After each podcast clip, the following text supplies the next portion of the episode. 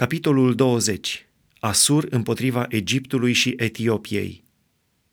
În anul când a venit Tartan la Azdod, trimis de Sargon, împăratul Asiriei, să bată Azdodul și l-a luat, în vremea aceea Domnul a vorbit lui Isaia, fiul lui Amoț, și a zis, Du-te, dezleagă-ți sacul de pe coapse și scoateți încălțămintea din picioare. El a făcut așa, a umblat gol și desculț.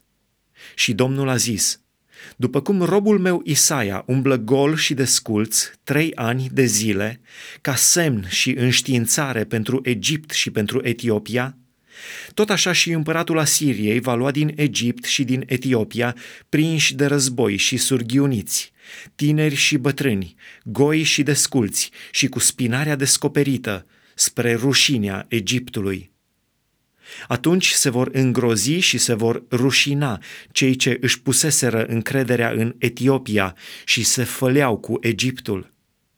Și locuitorii de pe țărmul acesta vor zice în ziua aceea, Iată ce a ajuns încrederea noastră pe care ne bizuiserăm ca să fim ajutați și să fim izbăviți de împăratul Asiriei. Cum vom scăpa acum?